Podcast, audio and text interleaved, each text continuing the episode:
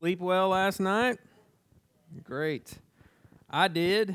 Uh, after the newly, not so newlywed game, I did still get to sleep in the bed with my spouse. I wasn't banished to the brown couch. We got one point in that.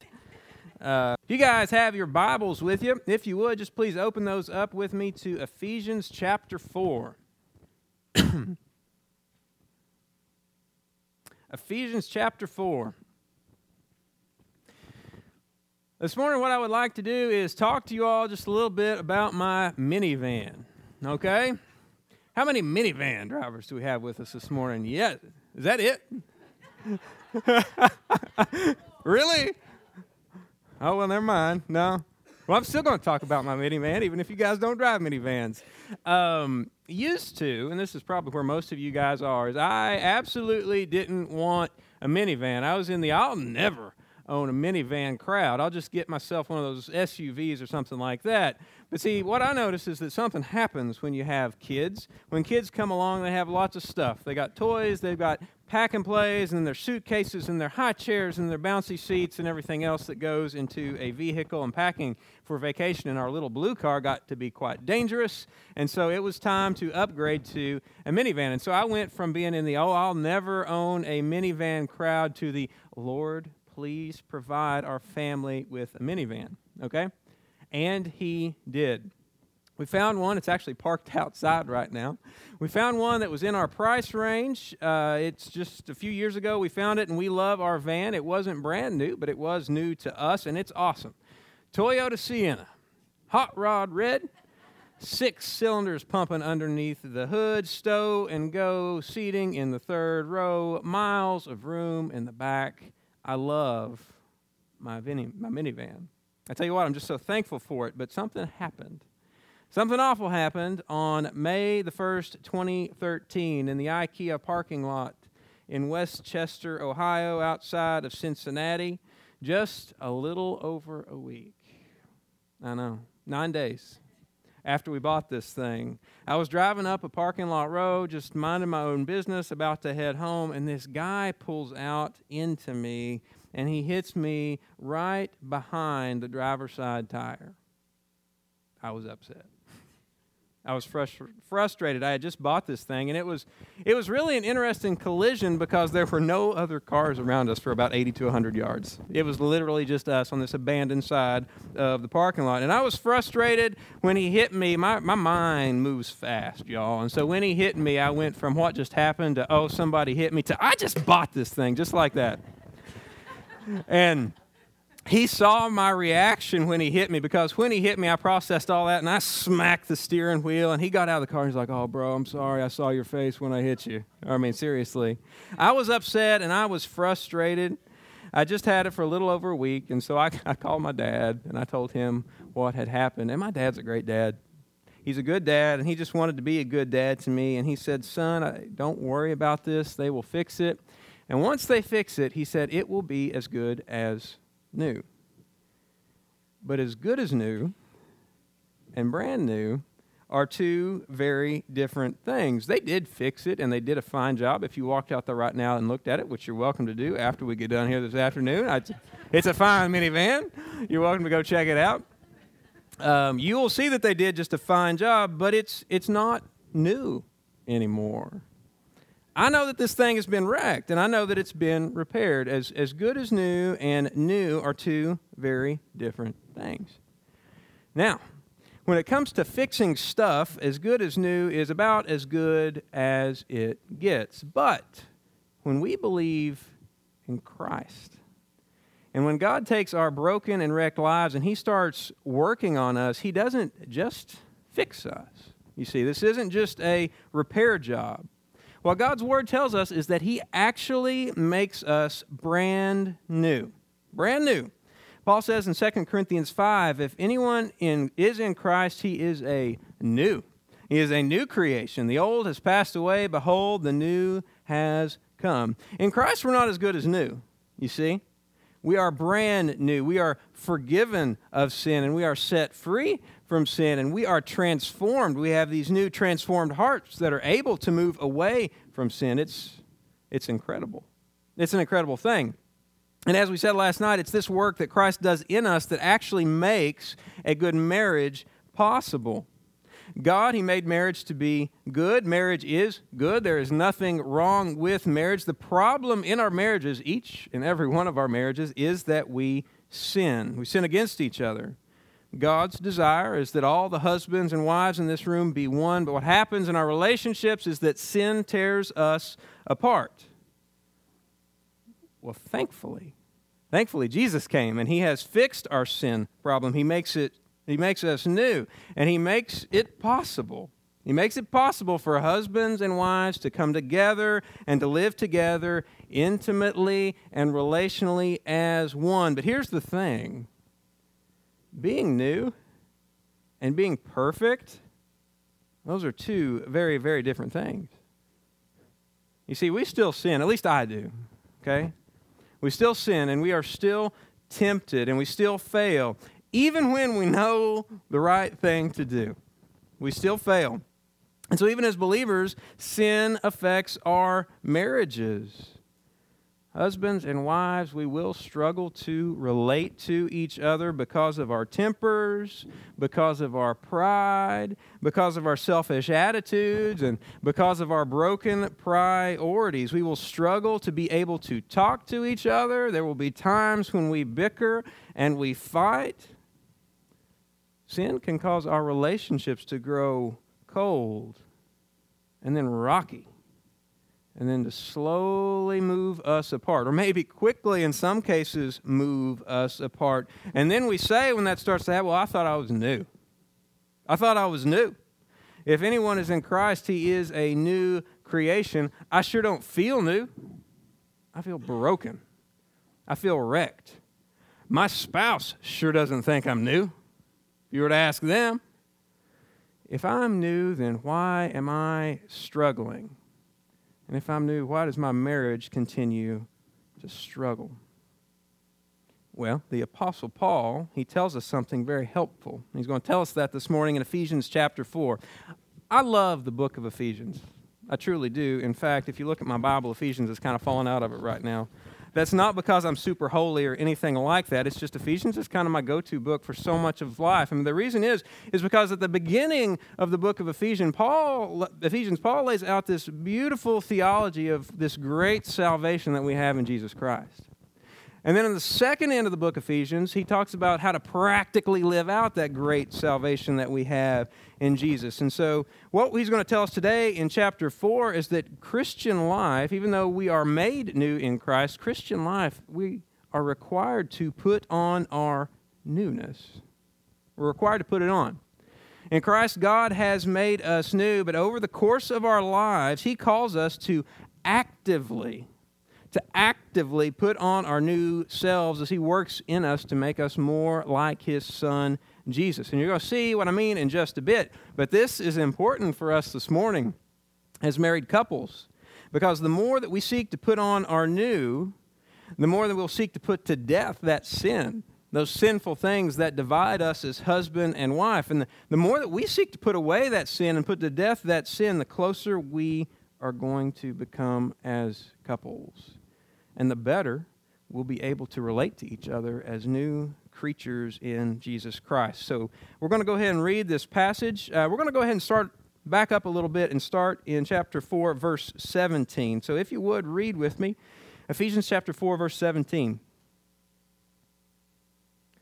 Paul says this He says, Now this I say and testify in the Lord that you must no longer walk as the Gentiles do, in the futility of their minds they are darkened in their understanding, alienated from the life of God because of the ignorance that is in them due to their hardness of heart. They have become callous and have given themselves up to sensuality, greedy to practice every kind of impurity. But this is not the way you learned Christ. Assuming that you have heard about him and were taught in him the truth, uh, as the truth is in Jesus, to Put off your old self, which belongs to your former manner of life and is corrupt through deceitful desires, and to be renewed in the spirit of your minds, and to put on the new self, created after the likeness of God in true righteousness and holiness. Therefore, having put away falsehood, let each one of you speak the truth with his neighbor, for we are members one of another. Be angry and do not sin. Do not let the sun go down on your anger, and give no opportunity to the devil. Let the thief no longer steal, but rather let him labor, doing honest work with his own hands, so that he may have something to share with anyone in need. Let no corrupting talk come out of your mouths, but only such as is good for building up, as fits the occasion, that it may give grace to those who hear. And do not grieve the Holy Spirit of God, by whom you were sealed for the day of redemption. Let all bitterness and wrath and anger and clamor and slander be put away from you, along with all malice. Be kind to one another, tender hearted, forgiving one another, as God in Christ forgave you. So here it is. This is what it looks like to be new. Through Christ, God makes us new.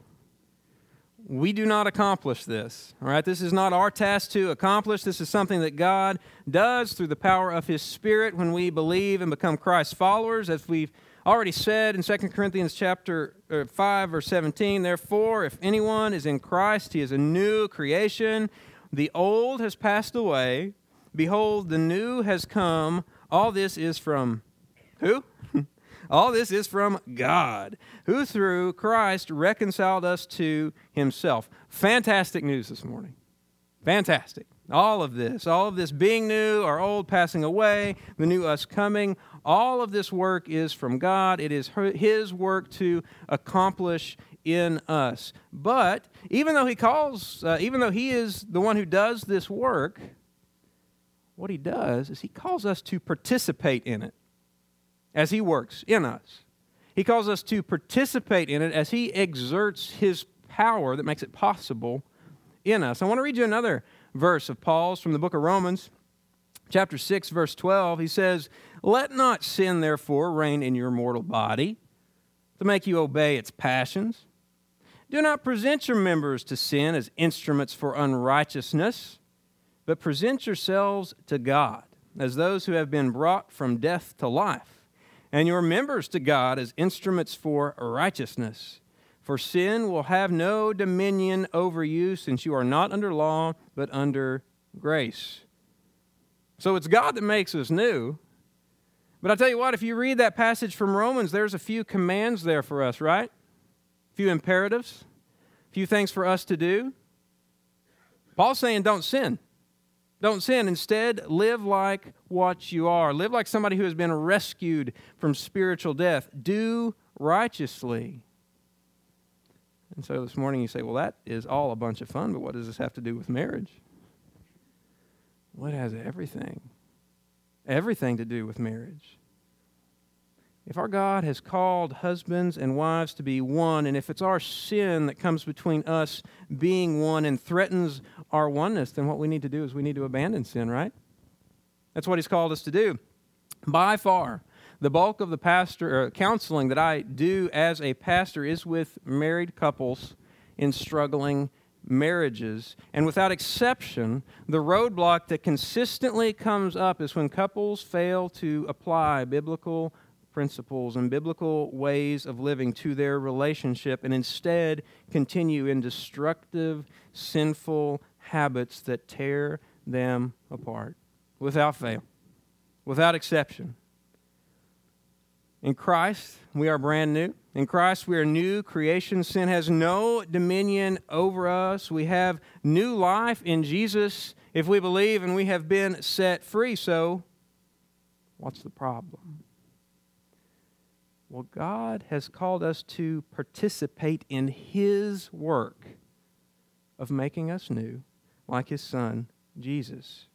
God makes us new, but God calls us to put on he calls us to put on our newness.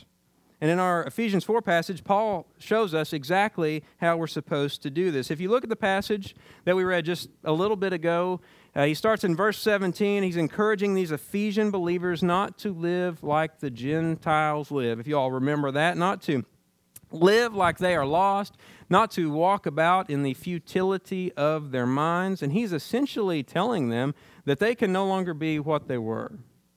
All right? Ephesus is not a Jewish town. It is a Gentile town. These are converted Gentiles. And Paul's saying, look, you cannot be the way that you were. You cannot live like what you were. That's not how they learned Christ. They need to live a new way, they need to live a different way. They need to live like what they are now in Jesus. And this is what Paul tells them to do, and this is what Paul tells us to do. We need to put off the old us. Verse 22, he says, You guys learn to put off your old self, which belongs to your former manner of life and is corrupt through deceitful desires. You see, this is something that believers have to actively do.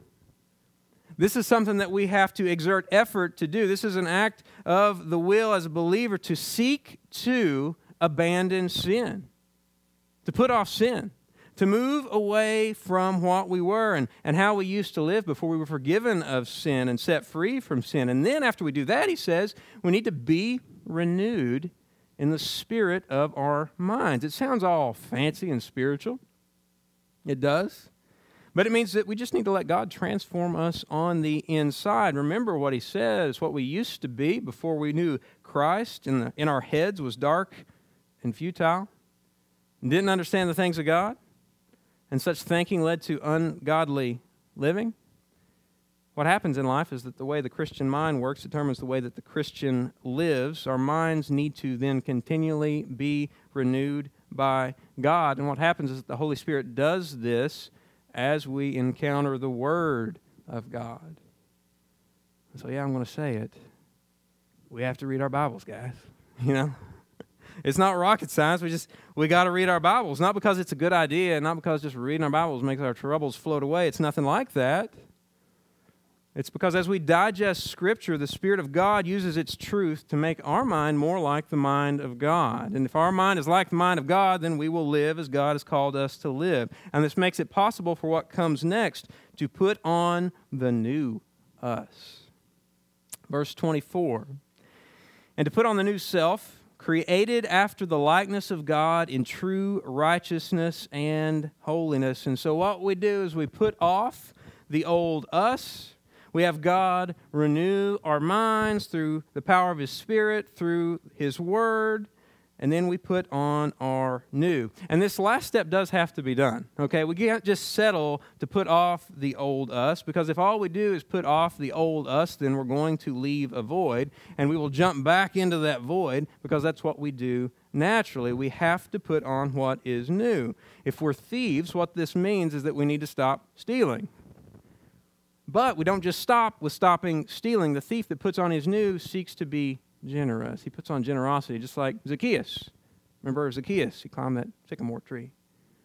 We can't just have this empty void. We have to put on our new. And so, God, He's made us new in Christ. He's done it. But He calls us to put on our new, to take on this active role in abandoning sin and putting on holiness. And married couples, listen. The more husband and wife together and, and individually seek to do this, to abandon your old self, to abandon your sin, and to put on your new self, to put on this brand new creation that you are in Jesus, the more healthy and the more intimate our marriages are going to be. If what we've said about sin is true, and the Bible says that it is, if what we've said about the effects of sin on our marriage are true, then we need to move away from sin and we need to move towards righteousness.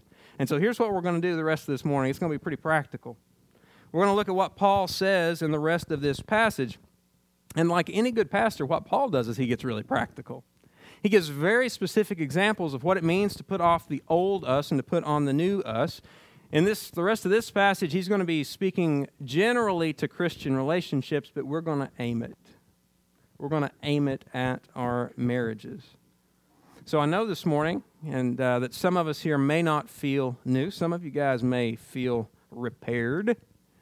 Some of you guys may feel just a little bit wrecked. But if you are in Christ, you are a brand new creation. And if you are a new creation, then you are able to put on your new. And when it comes to your spouse, you will be able to relate to him or her like new. And so these are kind of Paul's tips, if you will.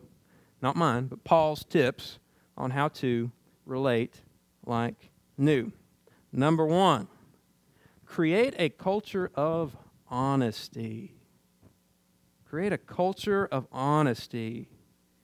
Within our marriages, there absolutely has to be honesty and openness. I mean, we got to be able to trust each other, right? We have to. Two can't be one if one lies, and two can't be one if both lie and if both hide things. And so here's what Paul says to do. He is applying that put off and put on principle that he just taught. Verse 25 Therefore, having put away falsehood, let each one of you speak the truth with his neighbor, for we are members one of another. And so here's what we do we need to put off lying, falsehood. We need to put off deceit, that old us. Now, we are tempted to deceive for a few reasons. Number one is to get what we want. Number two is to make ourselves look better than we actually are. Number three is to cover our tracks when we have done something wrong. We have all done these things. Now, often, what we will do is we will tell ourselves to shade the truth or tell little white lies to our significant others is, oh, the truth will hurt oh, he or she just won't understand, or what they don't know won't hurt them, right? But what happens is that lying very quickly will erode a marriage. It will pull a husband and a wife apart because how can you be close to somebody that you can't trust? I'm not close to anybody that I can't trust. In fact, as soon as I find out that I can't trust somebody, I start to distance myself from them. Still love them, there for them, but I pull back and I don't talk as much when I talk to them. And yes, of course, in this situation, we are talking about infidelity. Absolutely, we're talking about infidelity, but we're also talking about more than infidelity. This applies to everything, this applies to the small things in life as well. And so, husbands, if you go somewhere, just tell her where you're going. Tell her what you might do there. You know, just talk to her. Don't hide it like, oh, me and the guys are going to get into something we maybe shouldn't get. Just, just tell her just talk to her about it. And honestly, if you don't want to tell your spouse about it, you may not want to go, right? You know what I'm saying? And then, ladies, wives, don't hide that receipt from him. All right, you know, don't don't hide that receipt. I don't. It doesn't matter how many shoes are on that receipt. If you are tempted to hide that receipt from him, just take some of those shoes back, and maybe next time don't buy so many shoes. What benefit does it what benefit is there to your marriage if you hide that receipt from him? A dishonesty will absolutely tear a marriage apart. And so we need to take off the old us. We need to pull off the old us. And we need to look at what God's word says about honesty. We need to be renewed in the spirit of our minds. And then we need to put on truth. Let's put on truth. God commands his people in his word to speak truth. As far as commandments go, this was a big one. It's pretty standard. It's number nine on the Big Ten, right? You shall not bear false witness against your neighbor. Your flesh, it does want to lie. Our flesh wants to shade the truth. Our flesh wants to take care of itself and promote itself. Our flesh wants to get what it wants. But in Christ, we are new. And husbands and wives, we need to speak the truth to each other. Now, here the Apostle Paul is speaking pretty generally to those within the body of Christ. Speak truth, he says, for we are members one of another. As, as believers, we are connected, we are a body. Falsehood will threaten that unity. So, how much more? How much more should we be inclined to speak the truth within this most important relationship of marriage? Married couples, listen. Lying will tear you apart. But culture of honesty within our marriages will drive us together because we will be able to trust each other. If you want to be one, you've got to talk truthfully. Next, if you want to be one, then we need to deal with conflict God's way. Listen, conflict. It is going to happen. Because I want you to think about what marriage is for just a little bit. We are talking about putting two people together, two different people with different personalities, with different backgrounds, with different interests, with different strengths and different weaknesses. We're talking about putting these two very different people together, them becoming one, and oh, by the way, they are sinners, right? They are both selfish sinners who are by nature selfish and are inclined to look out for themselves. So there is going to be a rub. It's just going to happen. There is going to be conflict in marriage. You guys remember that video that Matt showed where Laura and I were singing What's Love Got to Do with It? Yeah, or lip singing. You don't want to hear me sing. But we were lip singing what love got to do with it. What you didn't see was the small spat that my wife and I had over that video while we were filming it. All right? I was feeling rushed that day. Okay, it was on my lunchtime and I had a lot to do over to church and I needed to get back to work. And we were going over those super cool moves that you all saw in the video. We were talking about what we were going to do and how we were going to do it. It took multiple takes to get it down to the perfect video that you all saw. And Laura was concerned that the video wasn't long enough. She was concerned that, that it needed to be a longer lip sync video or whatever. And so, about three or four times, she said, Is this long enough? Do you think it needs to be longer? Is this long enough? Do you think it needs to be longer? Finally, again, I was stressed. I needed to get back to work. Finally, I lost my patience and I said, Matt Brown said this was fine. This is what he wanted. and when I did that, when I did that, her response was, Hey, listen, right? Bah, bah, bah, bah, Spat over something small. Over your video. This is your fault. Thanks. over something small over something meaning. I mean, I'm glad you all enjoyed it. I pray you all enjoyed it because we had a little fight over that. But over something absolutely silly. In our marriages, conflict is going to happen. And listen, if in your marriage conflict does not happen, then something is probably wrong. You know? Conflict probably is still happening. It's just that, that one of you is the one who's trying to sweep everything under the rug. But as you do that, you're quietly becoming bitter towards the other person. It is not a question of if, but how we deal with it. It's how we deal with conflict when it comes. And there is a wrong way to do it, and there is a right way to do it. According to Paul, here is what we need to put off what we need to put off is sin and avoidance. Sin and avoidance. He says, Be angry and do not sin. Interesting that what Paul does is he draws a line between sin and anger. They're not the same thing. Tell you what, though, anger makes it really easy to sin. Anger makes it really easy to say hurtful things, hurtful things that we just say so quickly when we react so quickly without thinking.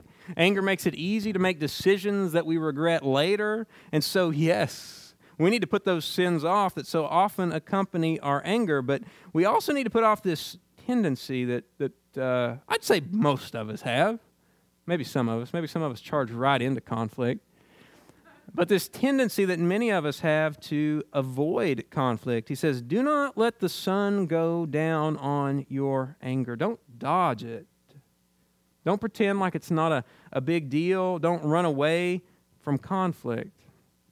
Now, it's helpful, I think, that the Apostle Paul tells us these things that we need to put off because uh, I, I think each of us, to some degree, struggle with one or both of these. The book, uh, I mentioned it last night, the book that I like to use when I do premarital counseling, it's called Preparing for Marriage edited by a guy named Dennis Rainey, and what he does is he gives four categories, four different ways that people tend to react to conflict or tend to try to handle conflict. And maybe you'll be a mix of both as we go through this, but here is what they are. Number one is the fight to win method. Fight to win. This one is really driven by pride the conflict becomes a contest, a battle of the wills, a competition to see who is right, and the goal, and the only goal, is to win and prove the other side wrong. And at its worst, this conflict will rage even after one side knows that it is in fact wrong, but they just continue on stubbornly to prove their point. If, when in conflict and you get mad, you are a yeller or a screamer, this may be your preferred method of handling conflict. Also, number two, there is the withdraw method. Perhaps you find conflict very unpleasant. It makes you feel awkward. It makes you feel uncomfortable. Maybe you just don't want to waste your time or your efforts on it. Maybe you just think that it is a hopeless thing. And so, what you do is you pull out of it, you avoid it, you go into silent mode, even though everybody knows you're still mad about it because the way your face looks. If you tend to pout when you get mad and want to pick up your toys and go home, this may be your preferred method for dealing with conflict. By the way, that's mine. All right? This is me, big pouty man. Number three, then there is the yield method. I'm a mix of number two and number three, by the way. It's a mess. The yield method. You become a people pleaser. What you do is you do whatever the other person wants because at the end of the day, you're just trying to keep them happy to ensure that there are no, uh, well, we won't say that there are no conflicts because there's clearly a conflict, but to keep the thing from blowing up because you just don't want to deal with it. The problem with that is this, though, is that you become a doormat. You become a doormat, and you will eventually feel really bitter about being a doormat. And at the end of the day, the peace that you're keeping is kind of artificial. It's not real because you're not at peace. And so your relationship really has this layer of superficiality about it. And so, if you would rather, much rather be walked all over and not speak up and speak your mind rather than deal with an issue, this may be your preferred method for handling conflict. All of these, of course, are unbiblical and they're unhealthy and they are not good for our marriages. And so, what we need to do is we need to put each of those off, whichever one or whichever mix of those that you are. If conflict is not handled in the right way, it will destroy a marriage. I mean, it will tear a marriage absolutely apart. And so, as those who are new in Christ, what we need to do is put on self control and reconciliation. Self control and reconciliation. This is the fourth method of conflict on that list that I mentioned. It is conflict resolution that leads to reconciliation. Couples need to lovingly resolve their conflict. When we are angry, there is such a temptation to start hurtling our words around, hurling, I'm sorry, our words around like they are battle axes. That is what we do without patience, without love, without compassion, because we want to maim, we want to hurt, and we want to destroy. That is naturally what rolls out of us. But God tells us in James 3 that what we need to do is tame our tongue. And so that means that in Christ we might be able, we must be able to tame our tongues. we need to exercise self control over what we say. We need to have a filter, regardless of our emotions. As we said, it's such a temptation to avoid uh, conflict, but Paul tells us to engage it.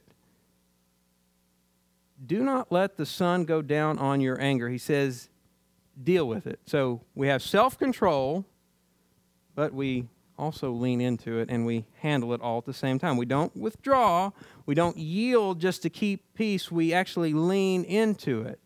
We handle it. Now, a bit of practical advice.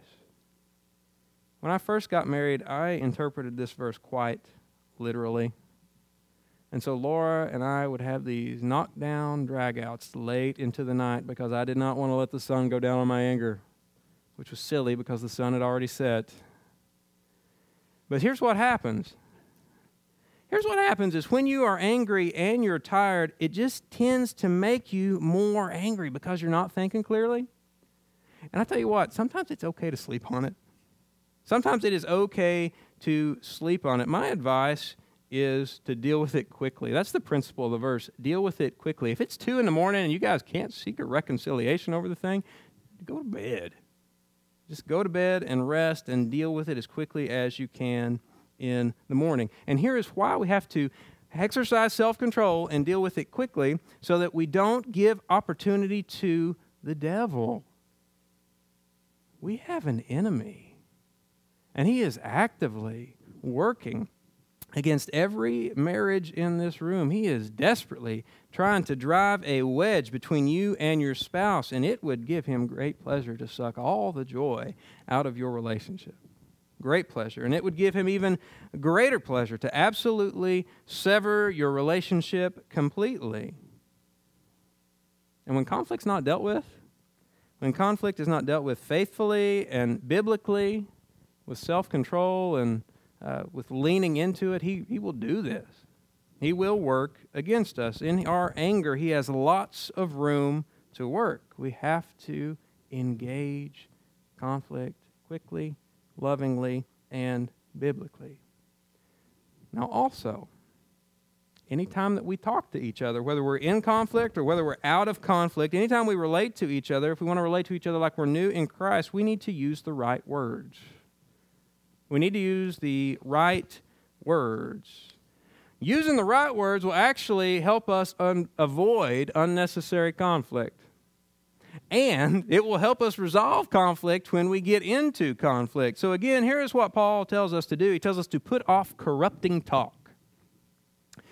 Put off corrupting talk. Let no corrupting talk come out of your mouths. That's verse 29.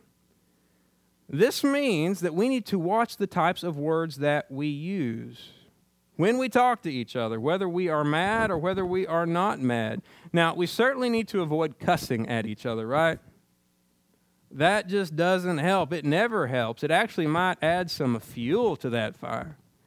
There's nothing that ramps up an argument like dropping a cuss bomb in the middle of it.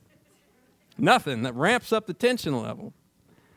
But we also need to avoid words and statements that are just mean and that are just divisive like, I hate you, or my mama was right about you. Why are you so lazy? Such and such's husband doesn't act that way. I read about it on Facebook. He's great. We need to watch what we say to each other. Now, when we get upset and when we get frustrated, what we like to do is we like to use words as weapons. We want to hurt with them. I mean, we want to hurt with them, especially if we're hurt, but we need to watch. We need to watch the, the types of words that we use, and we need to watch how we use them. Tone and body language mean a lot. I mean, they really do. It's not just about what you say, it is very much how you say it. My wife, she works in our home. She keeps our home functioning. She is the glue that holds our family together. There's a difference between me coming home at the end of the day and smiling at Laura and saying, Hey, honey, hey, what, what did you do today? There's a big difference between that and me walking in the door all mad and angry, looking around the house and frowning and saying, What did you do today? Right? Isn't that right? Big difference. Two different questions, same words. Two different questions. And I tell you what, those two different questions are going to get two different reactions. Right? Tone and body language mean so much. Most of the time, they mean just as much as the words that you're actually using to say. And then, fellas, sarcasm. Yeah, sarcasm. Sarcasm just a bad idea in marriage? I mean, maybe you and your spouse have that one marriage where sarcasm flies. I don't know. But like a few days in, I think we were in premarital counseling. I found out it just had to die. Now, guys, here's how it is is that when we are with each other, it's great. It is how we talk to each other. It's been a blessing to hang out with Matt the past couple of days and just rip, you know? we are snarky, man. We are very snarky. We are sarcastic and borderline irritable. It's where, where we are. and it is just wonderful to talk to you that way. But, guys, listen up. There's a 99% chance that your wife is not into that. 99.9. If she is, praise the Lord for her because that's how you talk to your fellows. But there is a good chance that she is not into that. It is just not her thing. She is not going to respond well to her sarcasm. And my guess is, is that if all you are is sarcastic towards her, it's driving her absolutely bananas. And it doesn't matter how much time you try uh, to get her to adjust to it. She is not going to adjust. It's just not going to happen. So my personal advice to you from my own my own marriage is maybe keep sarcasm for your pastor. Talk to him sarcastically all you want. He's fantastic. But at home, maybe cut that out. Words matter. Words matter quite a bit. Insulting talk, demeaning talk, abusive talk, using words uh, that hurt will prevent you from growing close to your spouse. It is just how it works. Words are powerful things, and if they are misused, it will absolutely cause division. But if we use the right words, if we use the right words, then what God tells us will happen is that people will actually come together. We need to put on talk that builds up talk that builds up. Again, verse 29 Let no corrupting talk come out of your mouths, but only such as is good for building up, as fits the occasion, that it may give grace to those who hear. And so, do you, do you see the difference? He's describing two different ways of talking. Instead of using our words as weapons to tear down our spouses, we choose to use words that build them up. We say, Thank you. We say, I love you. I appreciate you. Good job on that. And even in our conflict, we can actually use words that build up, can't we? I'm sorry I hurt you in the way that I hurt you. Or if you're like me, help me understand how I've hurt you. I'm sorry I did that. Or, you know what? It hurt me when you said blank. I love you. Let's work through this. There's, there's a difference in how we talk to each other. Paul says that our words should be appropriate for the occasion. I want you to notice that the end goal of our words should be to give grace, right? Not sorrow, not sadness, and not, not shame, nothing like that, but grace to the one who hears. We don't just speak to make a point. We don't just speak to conquer or to achieve victory or anything like that. We should always be speaking our words with the other person in mind. The goal should be to build them up. Word choice and the way that we say what it is that we say, it's either going to drive us apart or it's going to bring us together. And then finally, to relate like new and to have anything that resembles a good mess, uh, marriage. I'm sorry. We need message. Yeah, we need to forgive. We got to forgive. Husbands, she is going to sin against you. Wives, he is going to sin against you. We will hurt each other. But how we respond when we're sinned against, it's either going to draw us together as married couples or it's going to shove us apart. I want you to think about one of the last spats that you had with your spouse. Maybe it was this morning on the way here. I don't know. Maybe it was out in the parking lot as soon as she got here. I don't know. Uh, one of the last ones that uh, I had with Laura, uh, well, it wasn't one of the last ones, but the one that, uh, one of the last ones I had when I actually prepared this message, we'll say that.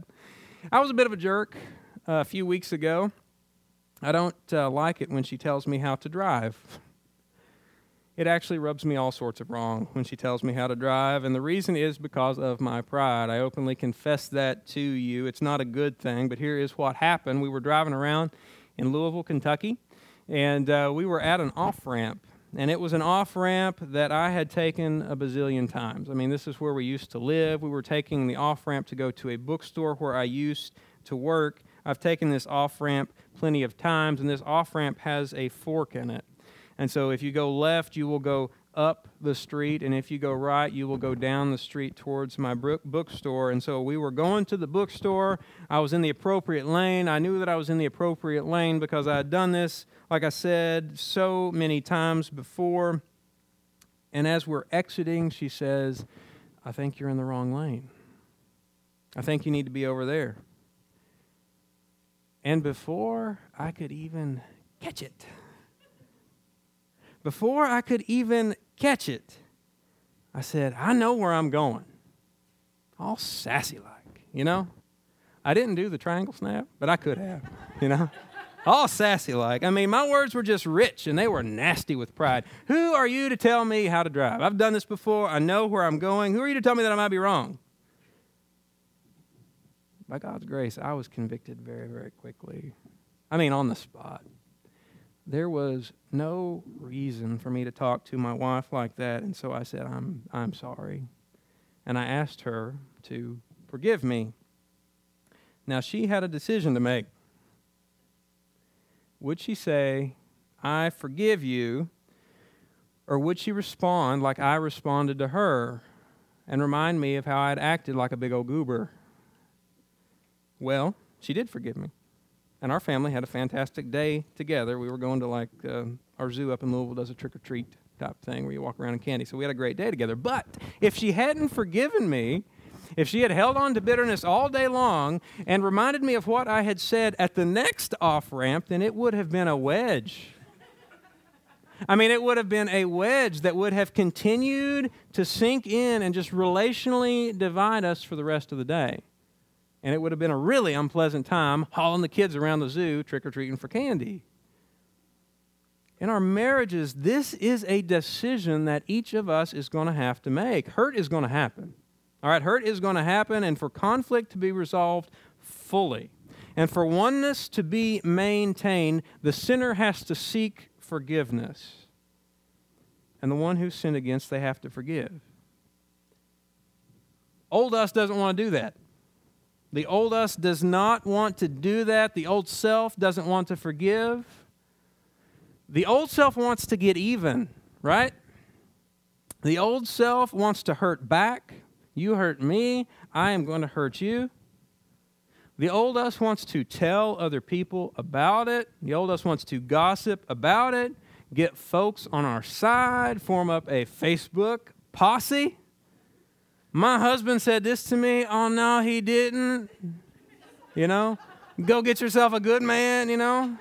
That's what the old us wants to do.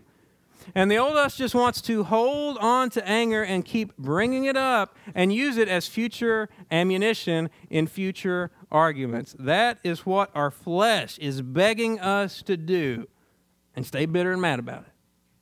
It's what it wants. But that's not the way of Jesus. Christ told us to pull off the old us. We need to put off an unforgiving heart. Paul says in verse 31 Let all bitterness and wrath and anger and clamor and slander be put away from you, along with all malice. All that stuff that we want to do. All that stuff that we naturally want to do that comes so easy to us get mad, be mad, stay bad, tell other people about it. But Paul says this is not the way that you learn Christ. This is not the way that you learn Christ. Be done with that. Put away an unforgiving heart, and in its place, put on forgiveness like God's. Instead of all that malice and all that bad stuff, Paul says, Be kind. Be kind. Be kind to one another, tender hearted, forgiving one another, which is a whole lot different. Now, we do confess that that is a tall order, don't we? We admit that to respond kindly and to respond, respond tender-heartedly when we are hurt and to actually forgive when we are hurt. Husbands to forgive when she snaps at you and when she is cold towards you and when she tears you down with her words. Wives to forgive when you're on his cell phone and maybe you find something on his internet browsing history that you are not too thrilled about.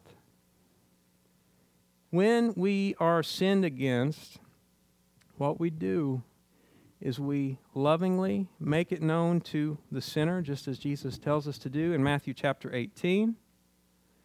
And then the sinner needs to ask for forgiveness.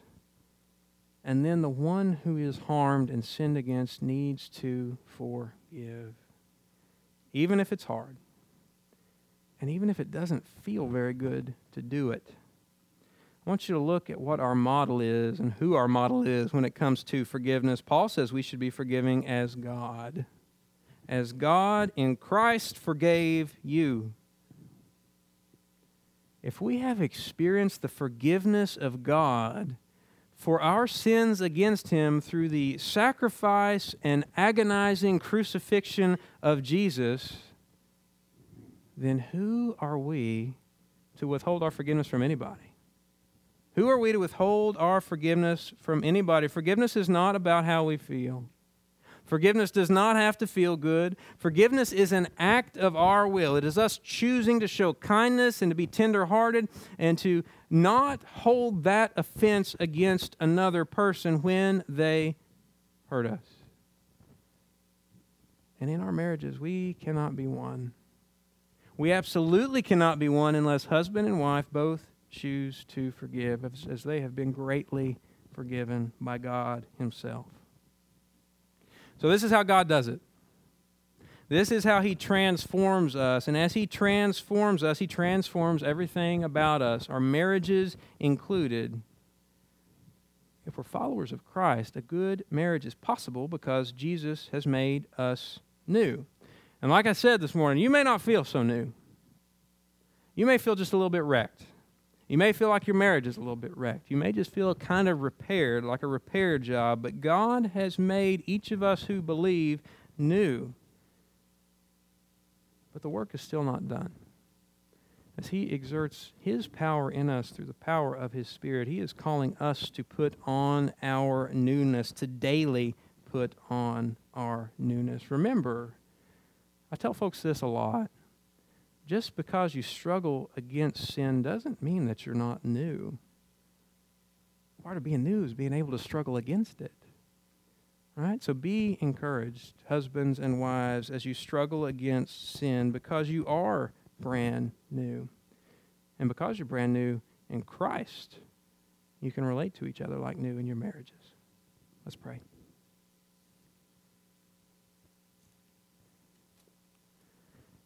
Father God, I want to thank you this morning for the good news of your gospel. I thank you, God, that uh, though we were sinners separated from you by our sin, in your grace and your mercy, you sent your innocent Son, Jesus, to die on a cross and be punished in our place. God, you accomplished our forgiveness. You brought us back into relationship with you. And Lord, that is not the only relationship that you have mended. God, you have made it possible for us to have good relationships with ourselves. God, you've made it possible for husbands and wives to have good relationships with each other. And Father, we praise you for that. I pray, God, that you would impress upon us the need to abandon sin so that we can grow close together. God, you want us to be one. You've called us to be one. You've made marriage for us to be intimate and close and relationally undivided. This is your desire for us. And God, I pray it's the desire of every spouse in this room but God, please walk with us. Please empower us. Please encourage us as we seek to put off what we were and put on what we are so that we can grow closer together. Thank you again, God, for all this that is made possible through your Son, Jesus. We cry out to you in prayer in his name. Amen.